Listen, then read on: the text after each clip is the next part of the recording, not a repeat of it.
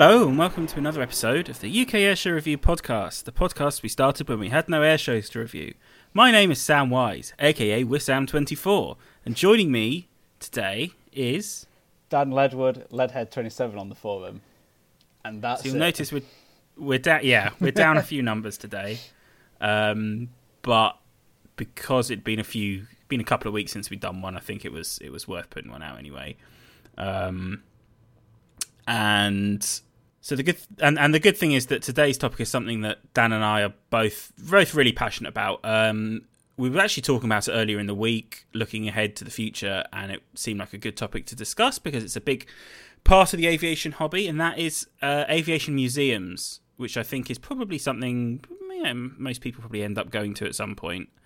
Um, I'm I'm a huge museum fan. Full stop. I love museums in general. I think they're good- fantastic. Love and a good museum. No, yeah, and no trip away abroad is usually complete without going to at least one. It doesn't have to be an aviation museum, just any museum. But you know, yeah, hundred percent. um, nothing beats a good a trip away and you get to see some old stuff from a from a different country. It's always quite nice. Exactly. Yeah, I, I completely agree. I always try and go somewhere when I go away, um, but particularly if I can. Well, not particularly necessarily, but if if there's a good aviation museum to go to, I'll I'll try and do it. But but also, I've, I'll go to loads at home as well. Um, and in fact, I volunteered at a museum uh, a few years ago, which I'm sure I, I'd love to talk about at some point later. Um, but yeah, so so Dan and I both both big museum fans. We've been to some together, in fact. Um, what? Maybe it's a bit of a open ended question, but what what do you think makes a good museum for you? Um, I'd say a number of things. I mean, like I, like we are saying in the last podcast, I'm I'm quite free and easy when it comes to aviation and things like that. A- anything usually gets the juices flowing. Um, what makes a good museum? Obviously, the the the more that you see, the better. But that's not always the case. Like so, like Sam's just said, he'll talk about it in a bit. Um, we've both been to the De Havilland Museum uh, at London Colney, and that's not a particular. Well, that well that's that's where I used to volunteer. Yeah, um, that's not. A, it's not a big museum by any means. You could you could walk around it very very quickly. Um, and there's what Sam, you'll know better than me. What twenty aircraft, 20, 25 aircraft there. I mean, gosh, off the top of my head, probably something like that. Yeah. Um, you know, it's, you, you can't spend oodles of time there, but I really enjoyed it. Um, I think a good museum, always, as long as it's something unique to see.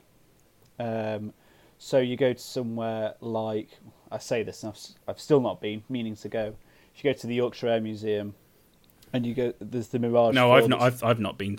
It, it's it's it's one I've been to a fair a fair few years ago for one of the Thunder Days that they used to do, but meaning to go back. 'cause One of the what? Uh, Thunder Days. So they used to.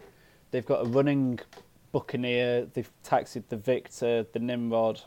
That's at the Yorkshire Air Museum. Yeah, because the Okay. Elvington is still. Well, they still use it for, um, sort of, not land speed record runs, but top speed runs. Uh, they've got a Dakota that runs now. They've got a Douglas Aircraft Company transport aircraft. Tom's going to be retching now. Yeah, Tom's Um, going to hate that.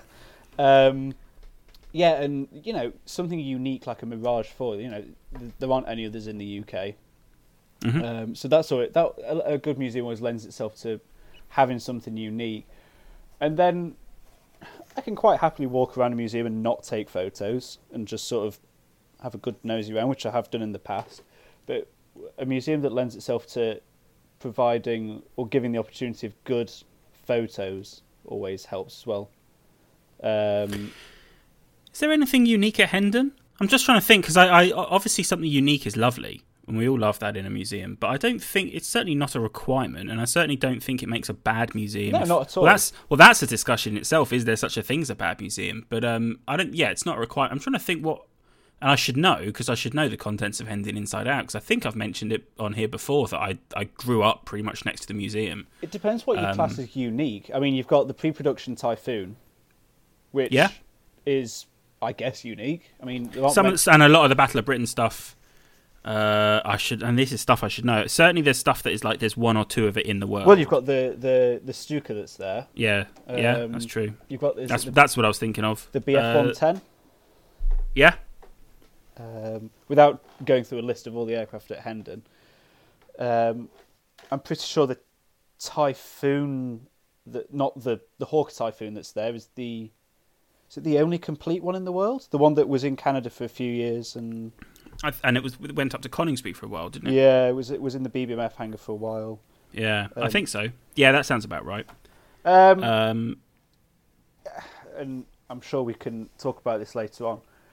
Uh, so, so I, I, I would slightly disagree. I don't think it's it's always nice to see something unique. Like Yeah. for example, I mean De Havilland Museum. I don't think there's anything at the museum that you won't see anywhere else in the world except for the mosquito prototype. yeah, And there's obviously mosquitoes elsewhere, and there's mosquitoes flying, and it isn't, you know, that it's certainly not the only mosquito in the world you'll see. But as a prototype, it's obviously hugely important. And I, I, I it is the it is the mosquito prototype. yeah. It is the prototype of it, and it's so cool to see.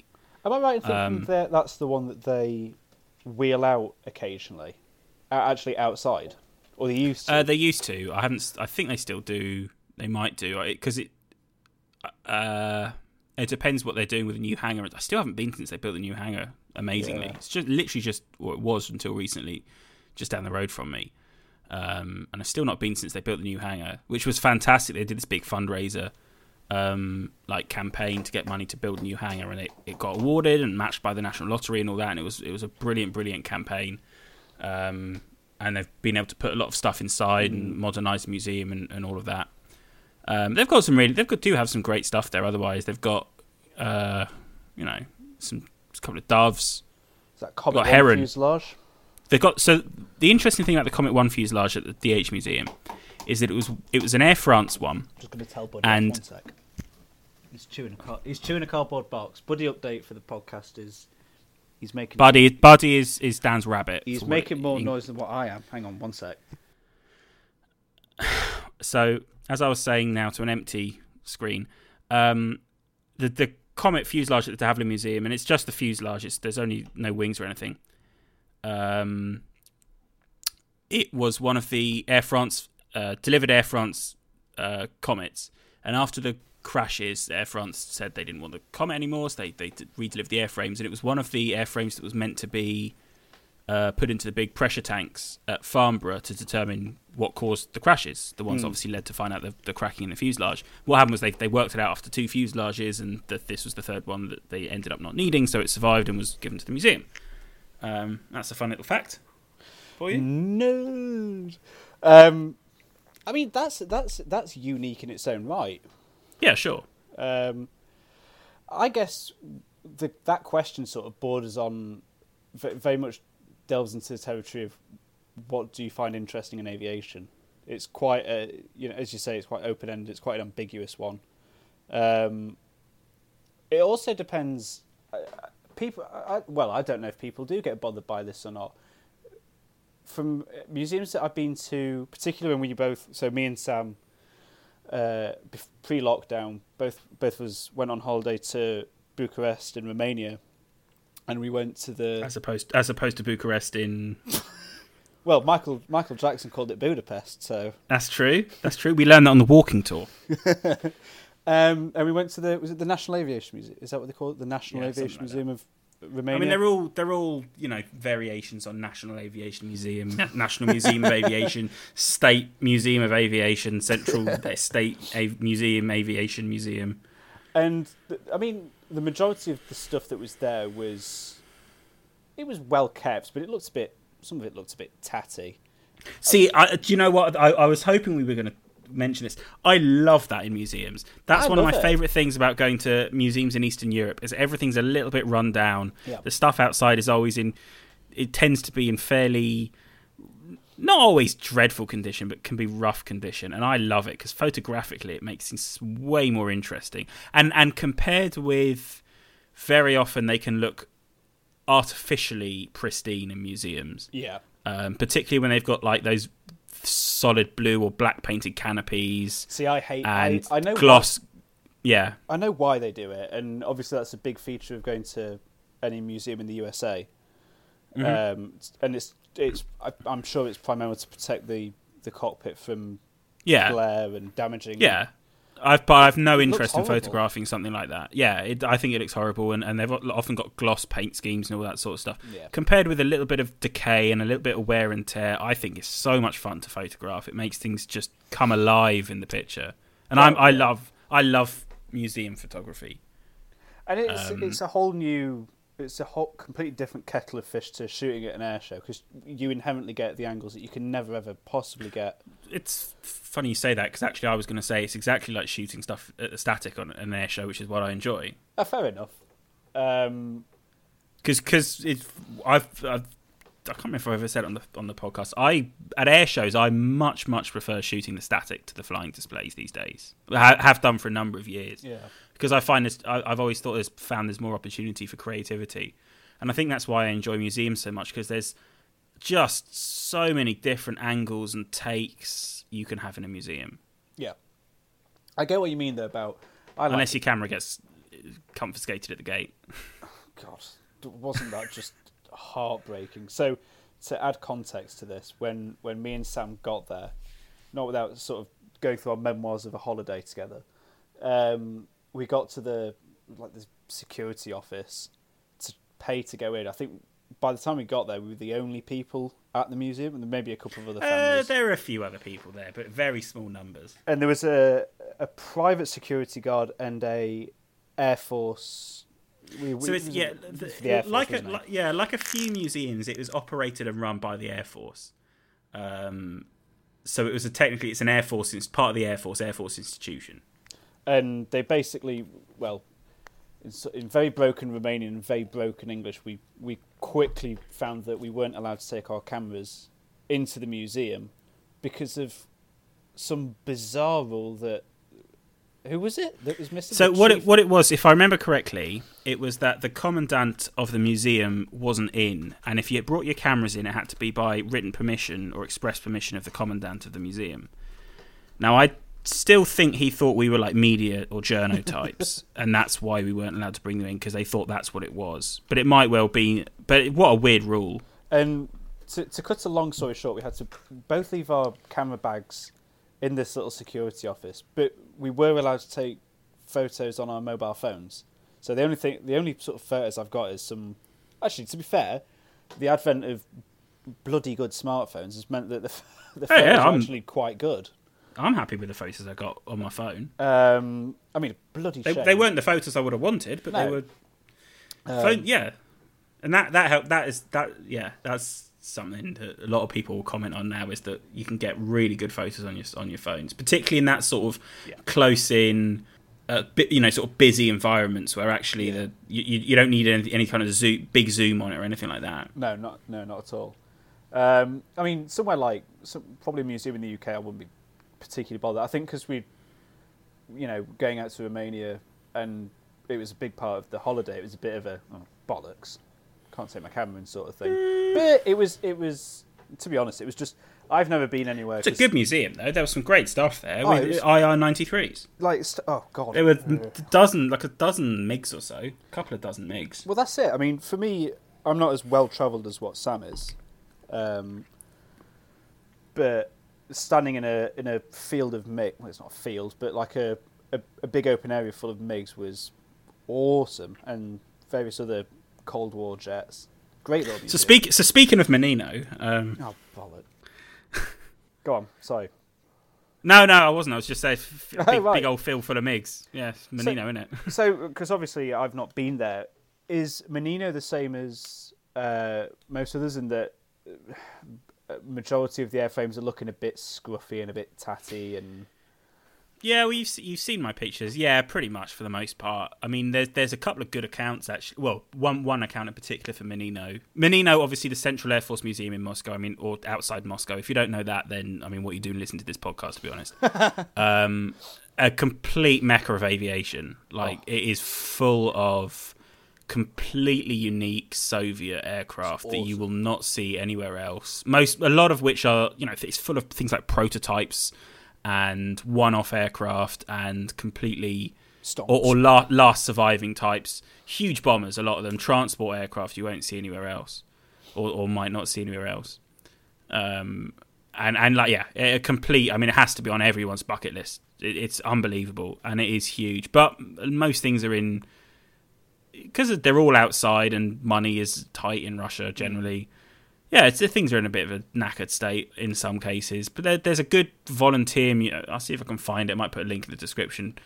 Um, a account for a, a museum volunteer at Monino, and everything's getting looked after, and, and you know they, they do make work on stuff uh, as as they do anywhere else in the world. Um, but I but but generally, I mean, it's generally in good nick. So But it's, that sort of you might have just touched on upon it there. Do you think there's as big a deal in terms of preservation of airframes in countries like Russia, and you've been to like Datangshan in China, which is the big, huge museum. Datangshan is a, you've never seen anything like it. the, the what the row of was it MiG 17s and MiG 15s MiG 15s, sorry. and and other and other aircraft, but it was like 20, 30 odd MiG 15s in a row. ridiculous. That's potty. Um, It- uh, yeah, But do you think do you think there's that sort of you know in the UK it's it, it gets put in the magazines that uh, an aircraft has been restored and been put, you know like the Victor at Duxford is in the, in the midst of a very long term restoration. Well, obviously once that's done that'll be a very big deal. Do you think in countries like that it's as much of a big deal when they um, so in talking about specifically about Russia and and the former Soviet Union Warsaw Pact, preservation was always a thing because it was seen as a, an educational tool. Preservation in terms of static aircraft and museums and such, not in terms of flying warbirds and, and, Yeah. and things like that. But most bases have a and had a, a like a you know preserved collection because it was seen as an educational tool for the for for you know personnel yeah because and a lot of places a lot of places had preserved airframes in you know in towns and like a slight Engels.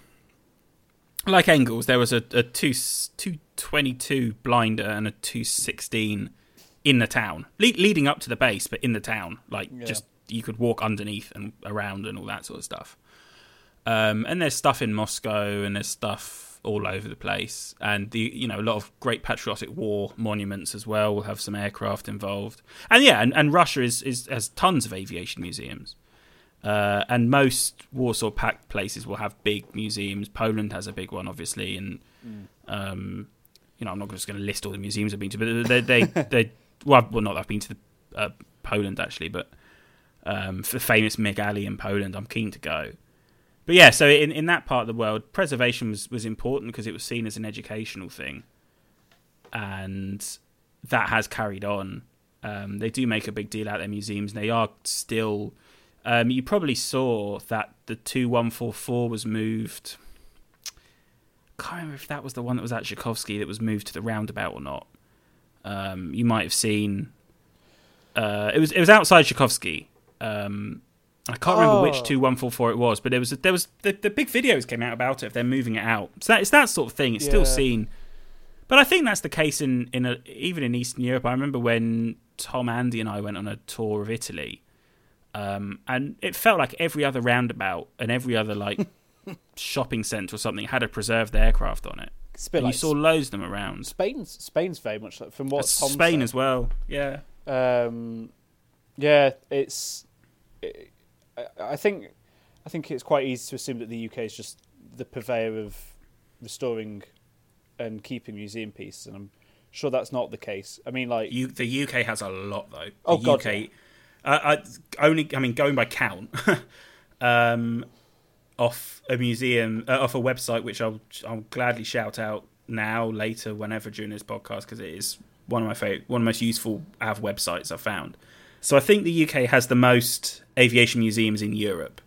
Um, and obviously that's not that's only as I can count them on the website, and it depends on what's being defined as a museum or not, and all Yeah. that sort of stuff.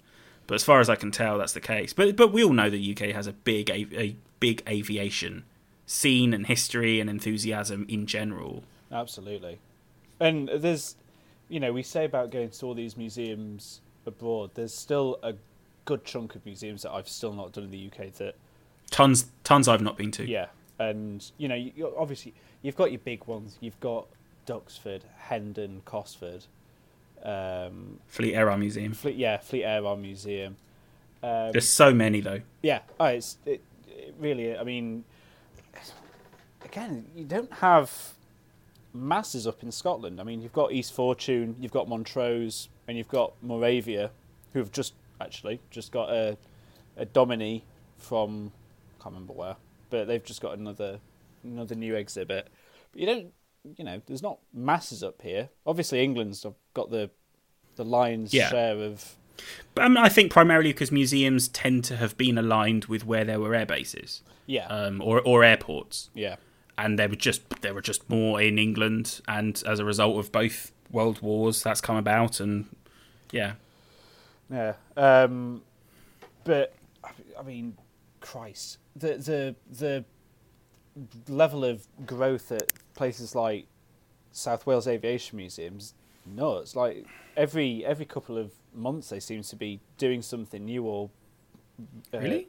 yeah, like um, things that have been moving there. I won't be able to. I can't think of anything off the top of my head. Tom Tom would be a good good one for that. Mm. But um, don't know how often like the places like Duxford tend to want to rejuvenate what they've got as exhibits. I know they're, they're Newark is actually getting their Typhoon. Uh, I'm sure someone will write in to correct us. yeah, yeah. As I say, I'm sort of pub chat freestyling here. Um, but Well, if you, you you don't know off the top of your head, so that's all you can say, really. yeah, I mean, you know, when, when was the last time that Hendon got something brand new? Um, what, what was? A couple of years ago, Um, but but it depends if you count all this all the switch around between Cosford and Hendon as brand new. yeah, yeah, exactly. Yeah. Um, But there's also very little space in Hendon you could actually fit something else in. I think I don't think. I, I don't know what else you I I tell you what. Speaking of Hendon, you know, I I have to rep it because it was a big part of my childhood. I don't like. I, I actually did a, a write up on the forum when it came out. It was the hundred the hundred years of the RAF exhibition they had there, which I I really don't think is particularly special. Like, No, I, I just don't. I don't think it, it does what it's trying to do very well. Um, for my money, which is ironic because it's obviously a free museum.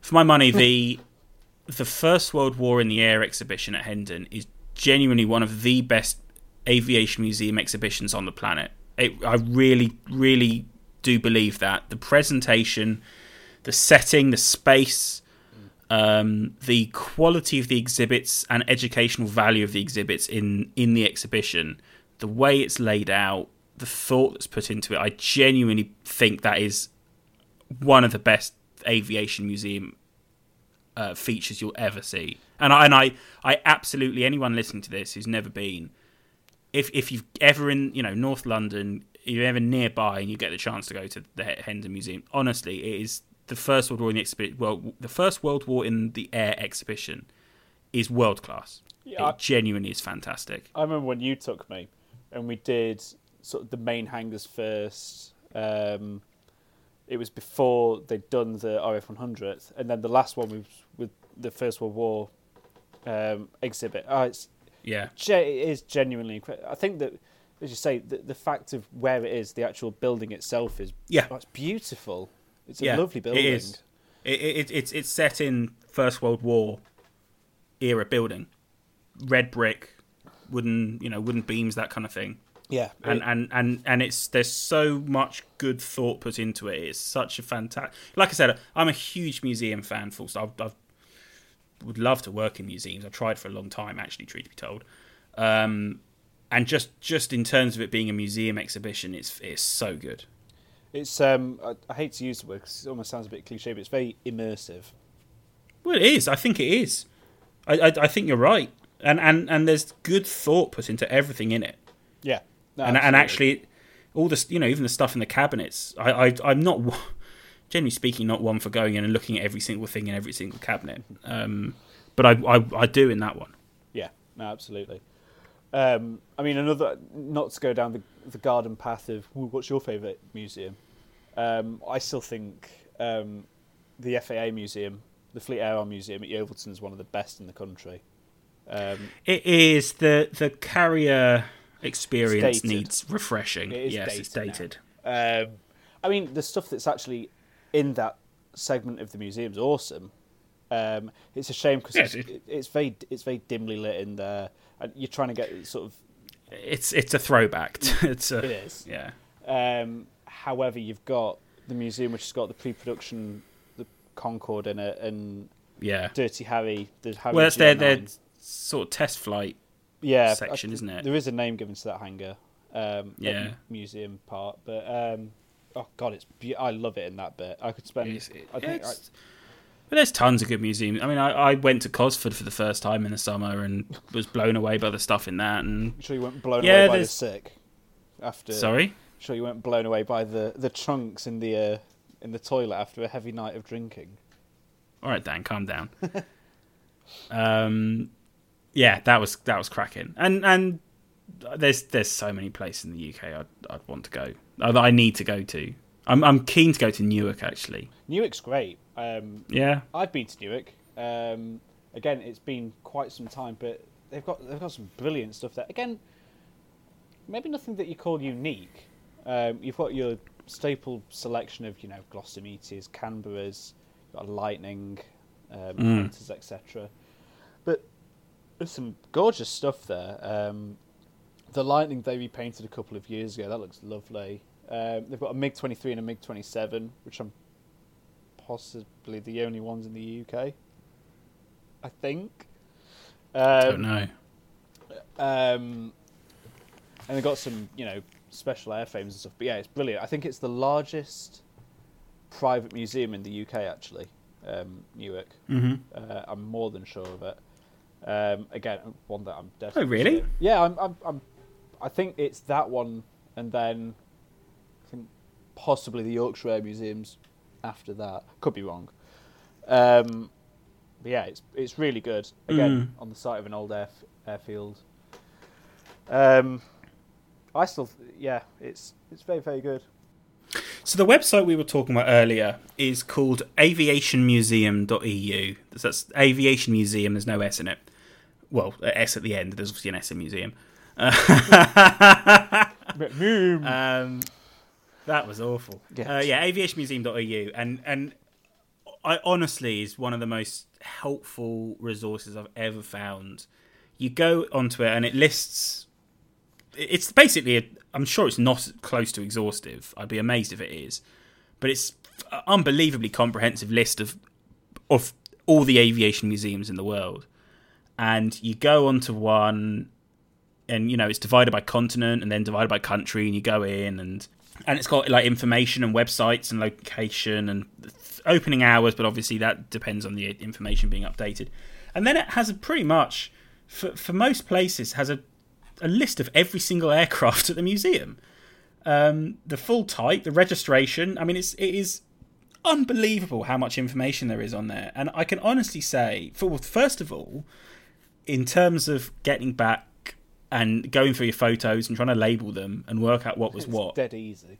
it's so easy to use this um, because it, it it's just a full list of every everything at a museum, pretty much. Yeah. Um, but in general, it's, it is amazing, a, an amazing resource to find a museum if you're going somewhere on a holiday or looking for somewhere to go on holiday and you think it would be a good one to try and find a good museum to visit as an excuse to go somewhere, which I've Dan knows full well. I'm desperate to go to Belgrade to go to the Belgrade Aviation Museum. Why?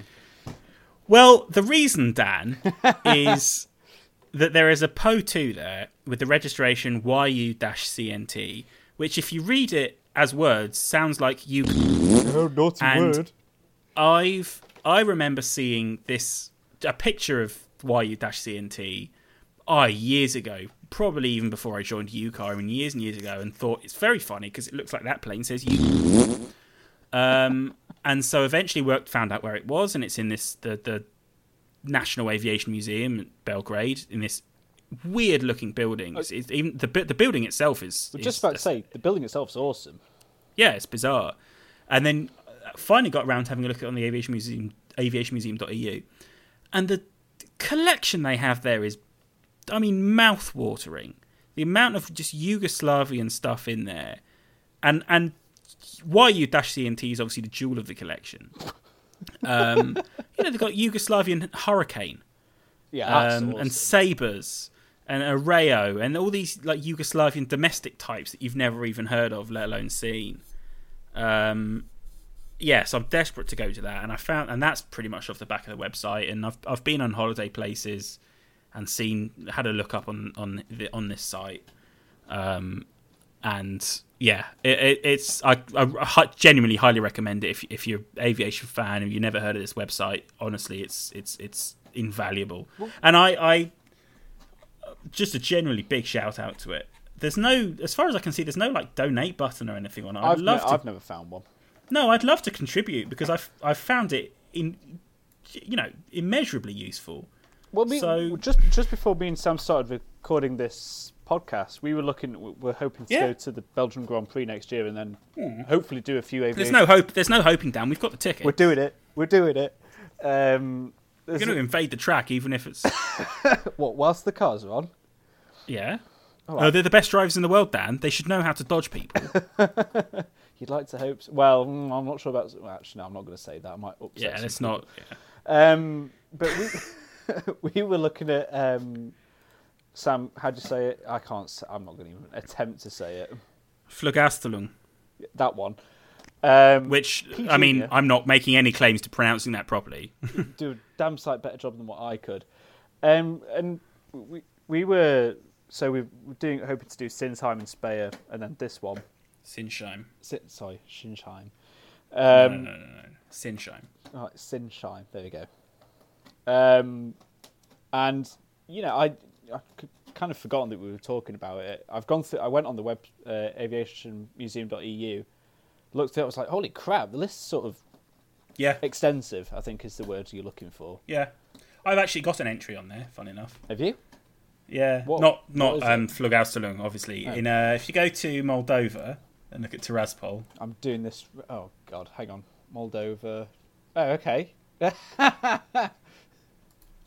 Yeah, look, man. it's got your name on it. it has my name on it. Oh wow. No. um, I and I and I, I think I've made a I think I've made another contribution elsewhere. I can't remember. Um, or updated something. The only thing it doesn't list or, or is inconsistent in listing is like preserved airframes. Um, like like on on poles, you know, on, on in random places in villages and stuff like that. I'd, but I'd say the only other sort of caveat you've got to apply to the website is, as we found out when we went to Bucharest, is it's hard to tell what is currently being restored as well, i.e., not on public display and potentially being worked on. Yeah, I mean you have to rely on on on the info being current Yeah. and in date, of course. I mean, I have no idea how long ago. And I suppose the thing with museums is they their inventory lists rarely change. Yeah. Um, but yeah, the, you you don't know how long ago these were added and all of that. But uh, it's uh, ge- the last few years, and, and sometimes if I'm bored, I'll just start scrolling through and looking where's a cool museum. Well, we were looking at Honduras the other day, the Honduran Tegucigalpa Museum. Yeah, I think you need to plug, And- you need to plug your uh, soccer war memorial flight again, just in case anyone else is listening that would. Yeah, like I'm ha- I'm happy to I'm happy to re- record something for Ian to insert in the middle of every episode, like like like a sponsor, but for a com- but for a thing that doesn't exist yet. Oh, I thought you were going to say like some subliminal messaging, but it's hard to do on a podcast. That yeah, the football war memorial flight. St- I'm still keen. I- I'm genuinely. It's not a joke at all. I'm that's absolutely serious. Anyway, in at Tegucigalpa in the Honduran Aviation Museum, they have an actual football war veteran corsair flying yeah, which uh, on just I mean that that became a new dream of mine to see. Like I was looking up flights to Honduras. it's one that's genuinely something I want to rant and rave about. It's the last piston-powered aircraft to have ever got an air-to-air kill, and that is that, which is awesome. and it is that airframe, and it's as far as I can find. All right, the information's maybe about eighty months out of date. It still flies, which is incredible. yeah, yeah. So, if anyone wants to sponsor a flight to Honduras, so I can go see Well, this, There- Get on or, it. or if anyone if anyone who owns a Corsair Or a and or Mustang. a Mustang is listening and likes the idea of doing something different, something unique, um, and something with with just a, a, lot of goddamn character behind it, get in touch. Um, Football War Memorial Flight, and a, and a C forty seven, obviously with bomb racks. That that'll do as well. Ch- chuck in a um, couple of T six Texans and T twenty eight. Oh mate, the, the, amount of the, the, actual stuff that flew in the Football War is awesome. Oh, it's, it's... T sixes, T twenty eights. I mean that that could be an uh, that could be a, a stable for for the ages. I mean, would you, if you were doing a piece at an air show, would you have a chap in the back of a DC three rolling bombs out the back door, and then some? Were they, were they out the back door? I thought I thought they put bombs on the on. Oh, I thought that. I, no, I thought they rolled them out of the back door. I'll have to look that up. I'm sure I read that they were mounted on stuff, but you could, um, you know. Let's make this happen. It'd Let's be, make this happen. We've seen enough Battle of Britain set, set, set pieces now. Let's have something a bit different. And and this this definitely isn't the episode to talk about it, but there is also my my Warbird stable in general. Oh, for God's sake! With Spitfires with well, flames down the side. You could, and... uh, you could incorporate it into a museum, a bit like Kermit. It, it, it, it, it would be the seed. museum and he flies stuff. So the Football War Memorial Flight would be the seed from which my Warbird stable grows of everything painted in anything but the obvious paint scheme. So there'd be no RAF Mark Spitfires. So you'd have a Lancaster in what was it? Soviet Air Force markings. Soviet Air Force, uh, yeah, or it'd be, but it would be stuff like a B seventeen in Guatemalan colours or whatever it was. There was a central central Af- um, Central American operator of B seventeens for a while, um, as far as I'm aware, and. Um, um,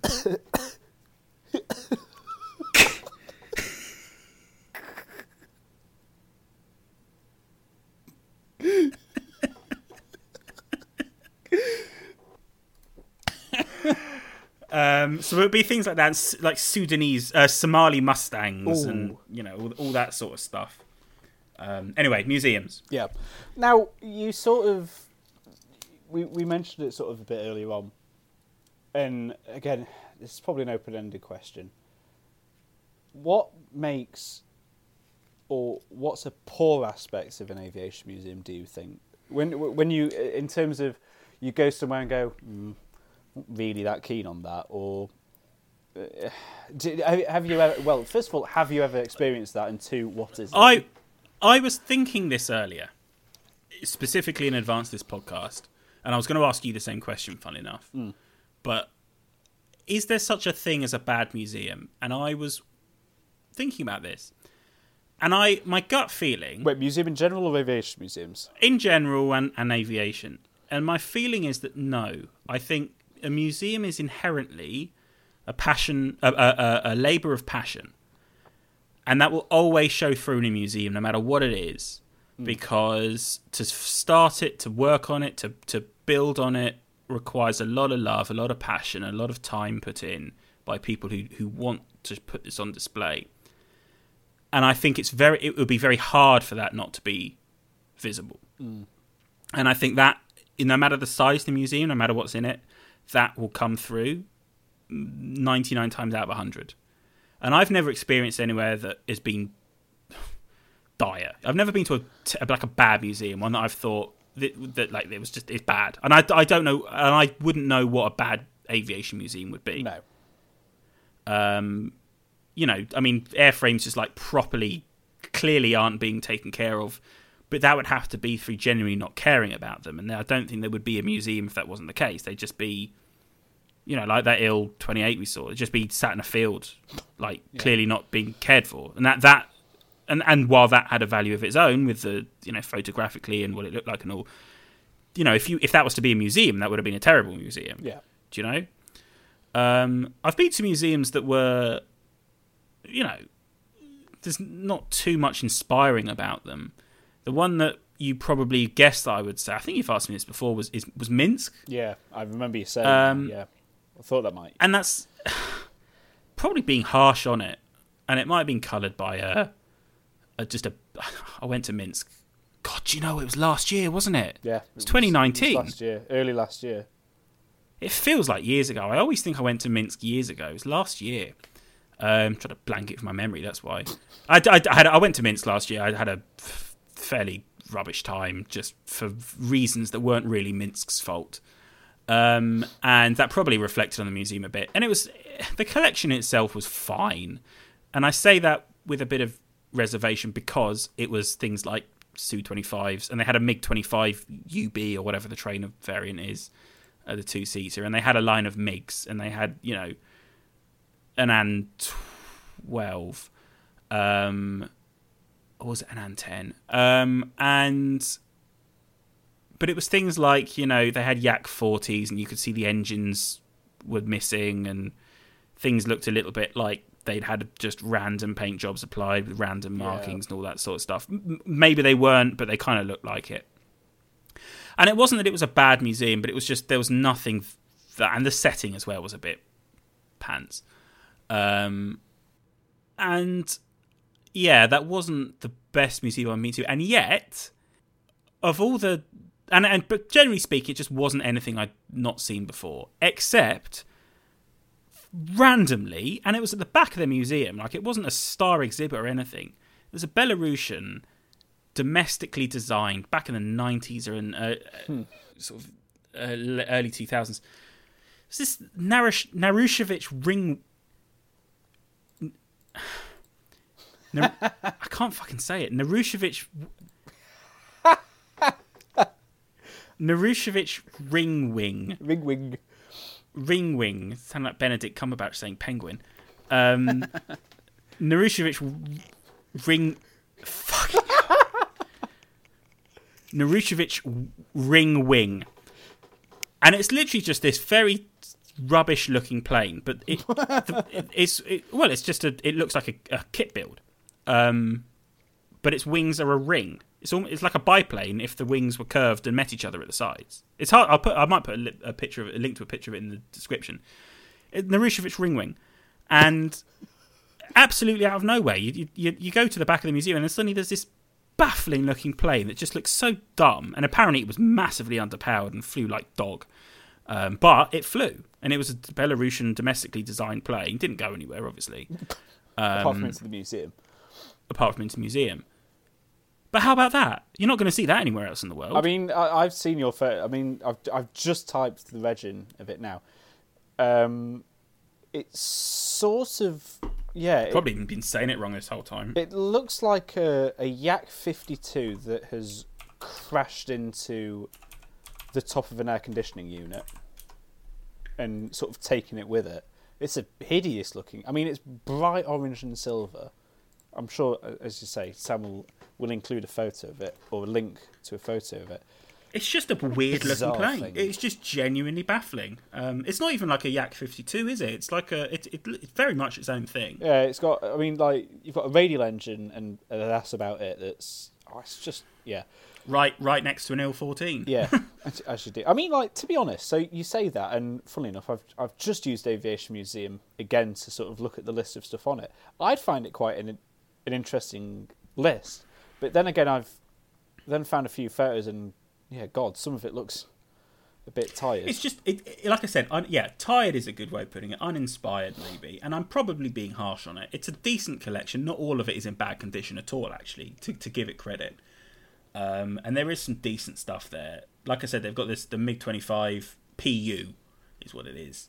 Looks awesome. Yeah, how about that? Great looking thing. Um, yeah, and they've got they've got a decent collection there, but it, for the most part, wasn't anything I hadn't seen before, um, and that maybe played a part of it, except for the Narushevich ring wing. Um, you just love saying it now, don't you? Well, I know what it's called, Dan. I'm not going to. um, and yeah, no, they've got a Yak 28 and stuff like that. Yeah. And okay, but but also that was a lot of the same stuff I've seen in three or four other museums, and that's not to brag, but I'm just just trying to explain that. Yeah, it's uh, it's an interest. I mean, but I don't think I've been to a bad museum. No, and I don't think. I mean, I've been to museums where, particularly one in the UK, where the airframes have been in varying states of I'm not going to say disrepair because you could clearly see that they were doing work on them, and that's th- yeah. that that's the sort of saving grace of it, if you if if you want to coin a term. Is that you could clearly see that the airframes were loved and they were Yeah. wanting to do something to them. It's just they're not complete airframes.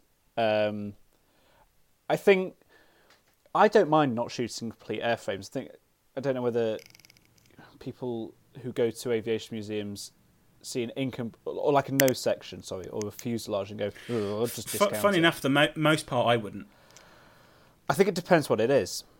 I think it really depends. If it's something like a Canberra nose or a a hunter nose, then it's a bit like oh, mm, okay. Um, if it's something a little bit different, then it's pa- but then it's like helicopters without rotor blades on them. Do you class that as incomplete? I mean, like you get you, if you go to the I, helicopter I would museum- photograph it, but I wouldn't love it. I wouldn't.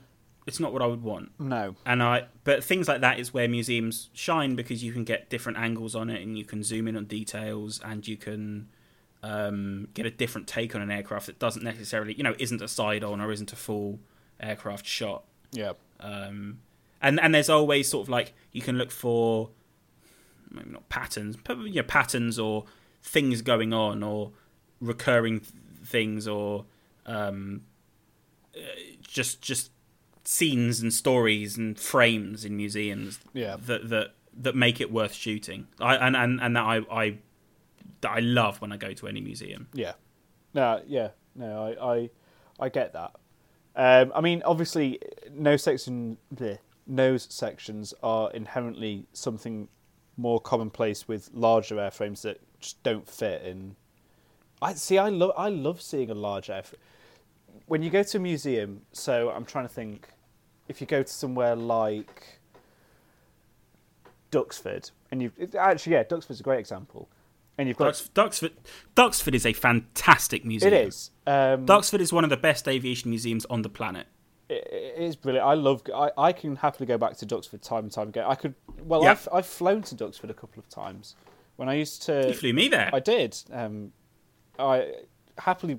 You get so for anyone that's You nearly killed me. shut up. Um, it was it was just a sporty wing over. Um, for anyone listening to this, A that- spicy wing yeah, over. spi- spicy like a Jar Fraser, yeah. a Um, spicy bank. Um, for anyone listening to this that f- has a PPL and didn't know, you can you can go to Duxford, and for as part of your landing fee, you can have two hours in the museum for free. I think it's two hours. Is it three? No, I'm sure it's two hours. Um, how they check you've been in there for two hours, I'm not quite sure. And I I mean, one, one would assume from when you shut the aircraft down to when you call up again. yeah, I mean, it's a very easy thing to time I'm, down. I'm pretty sure that we were there for not how, how much they care is another matter. Yeah, I'm pretty sure we weren't there for just two hours. Um, but Well, uh, actually, I'll tell you what they did do was they um, waived your landing fee when you dropped me back off. they did. They did. They probably saw what I was up to on the northern part of the airfield and think, "Yeah, I'll just try and get rid of him. But that's quickly." that's the thing with Duxford is that the museum and the airfield are as one. completely intertwined. Yeah.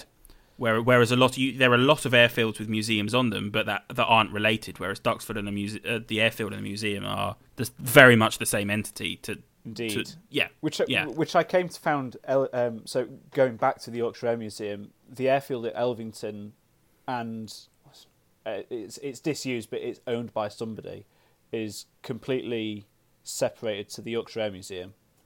Mm. Um, but oh shit, Buddy's chewing the wallpaper. One sec, Buddy, stop chewing the wallpaper. Get off. that's my job. Get off. Get, no, Buddy, stop chewing the wallpaper. That's m- that's my thing. I'm doing, saving that for later, bastard. Save it for me. I want some. Um, no, don't chew the Ethernet cable. Stop it. it's all right. You got five others. Um, I'm using all five now. Um, that's why I'm coming through in uh, Ultra HD. No, no wonder I'm seeing you as just a, a ball of sentient energy. Um, no, so going to Duxford, and I love the airliner row because you've got the VC10, you've got Mm. lots of nice big airframes, and again, you can get some lovely different angles on stuff that that um, that otherwise you'd struggle. I mean, large airframes in museum, like inside, on the other hand, are uh, a pain in the ass. But again, you can sort of get unique angle. Uh, Cosford's a good example of that because you've got the one hangar which has got the Vulcan, the Victor, and the Valiant all together. Yeah. and it's nigh impossible to get a picture of a full a full Yeah. airframe photo of any of them. But it's Well, see, see, this is what this is um, what Monino sets Monino apart from a lot of them. And I'm very keen to go to a lot of museums in the US. I've never done an AV tour to the US, so I, you know, we'll, we'll concede that. I know there's places like it in, over there.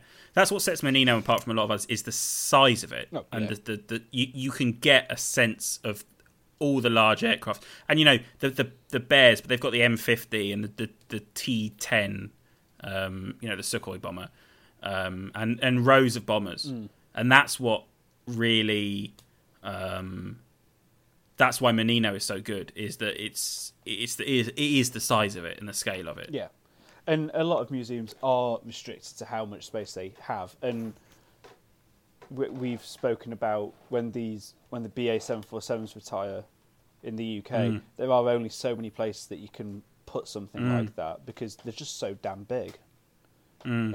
Um, which is a shame because I like larger air, you know, large, weird thing to say, but um, you know, large airframes Like have their own presence. Planes and I can. Um. I would, I'd quite like. I wouldn't, I wouldn't mind if one of them went over to somewhere in America because the, you know, hu- famous transatlantic route. Yeah, and it, it, it would be an appropriate place to put one. That's another thing people are going to write. Oh, the BA seven four sevens. Thanks for listening to the podcast. Um, that's that's where someone else is going to, as again, as someone who knows nothing about civil aviation, that's where someone's going to commercial aviation. Someone's going to write in and say, well, actually, the BA seven four sevens never did transatlantic routes. They only flew over. I'm sure I'm going to get. no, don't worry, they did transatlantic routes. Okay, that's good. Thanks, Dan. Yes, all right. I used to fly commercial planes, don't you know?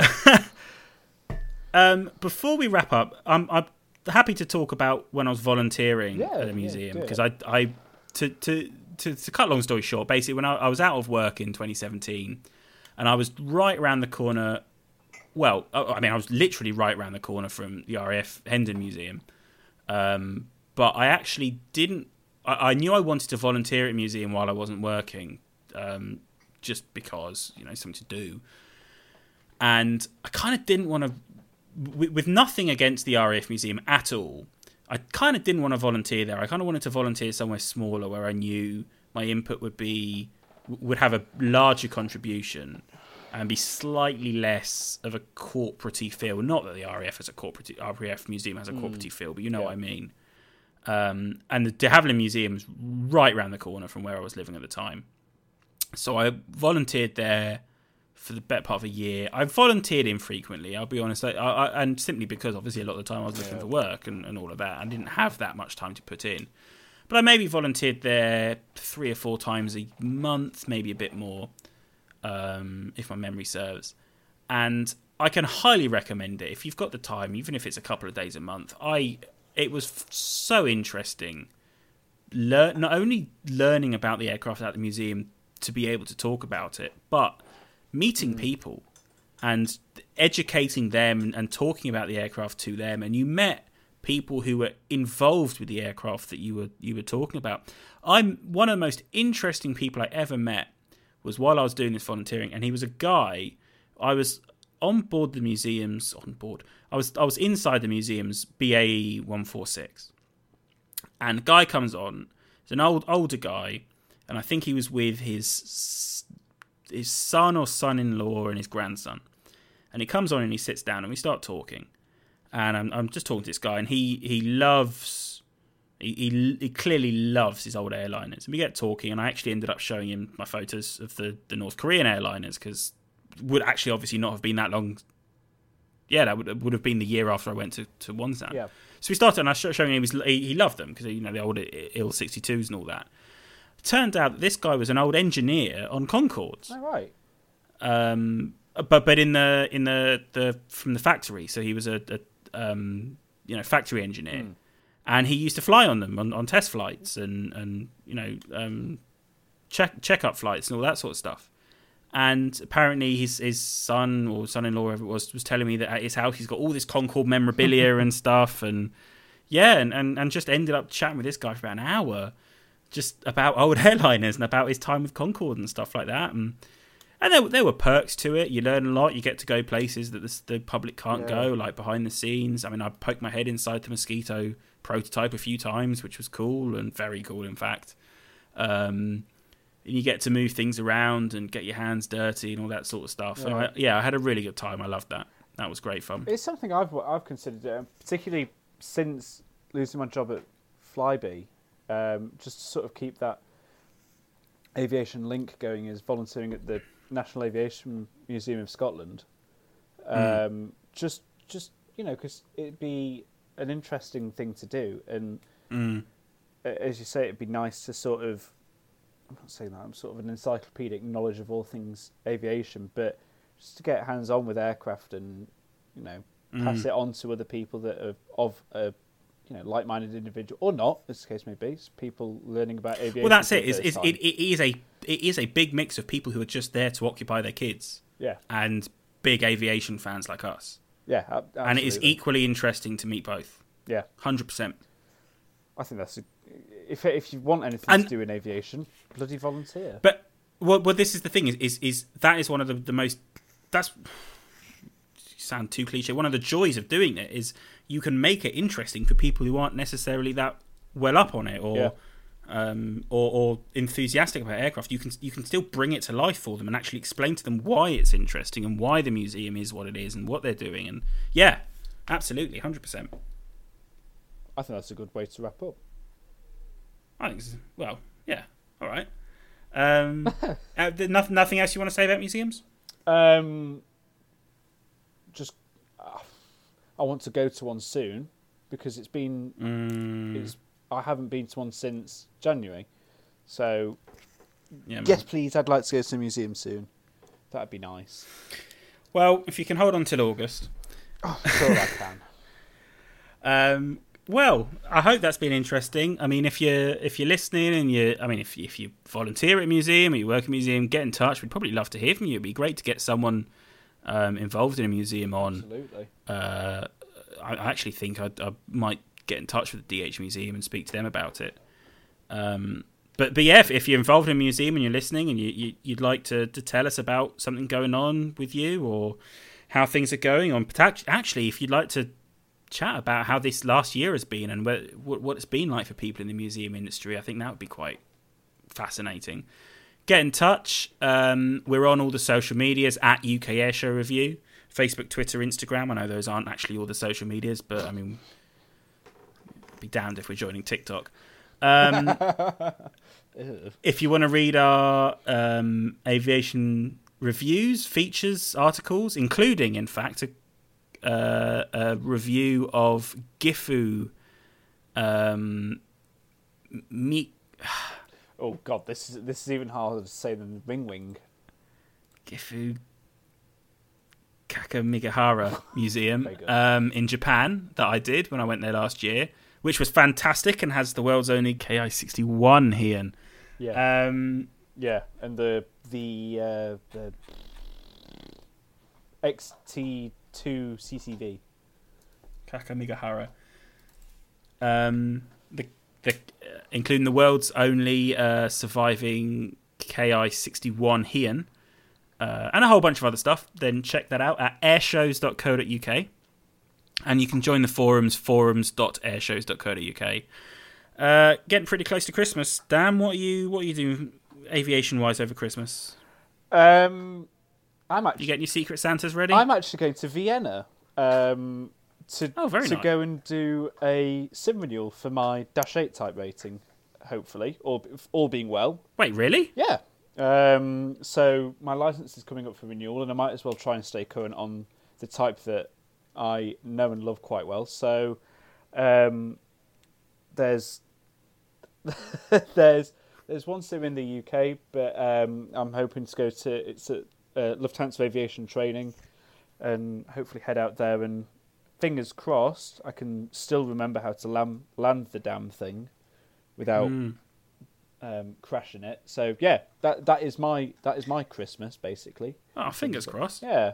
Um, how about yourself? it's hard to do. Forget you're living in England. Um, yeah, I, I don't know. It, it all depends on a lot, doesn't it? It'd be nice to get to go to a museum or something if things open up. If they don't, probably make some models. I'm still planning on doing these two People's Republic of Spain Su 9 and Su 11. Of course, yeah. Which I still haven't done. When I moved to this new flat, uh, I haven't got the space here to to do any modelling, so that's that was a bit of a shame. Yeah. They were the last two I had left after I did my uh, Zambian Air Force Su 9. Um, yeah, but it would be nice to see something. I doubt I'm going to get away with a New Year, but we'll see. Yeah. I think model ma- model making over Christmas and New Year is going to be a, a big one on a lot of people's lists. Oh yeah, man, can't wait. Tuck up, whack some uh, classic uh, Grand Prix on F1 TV and smash some models. Not, Not literally. literally, that'd be waste. Um, well, see you for another episode. Goodbye. Boy.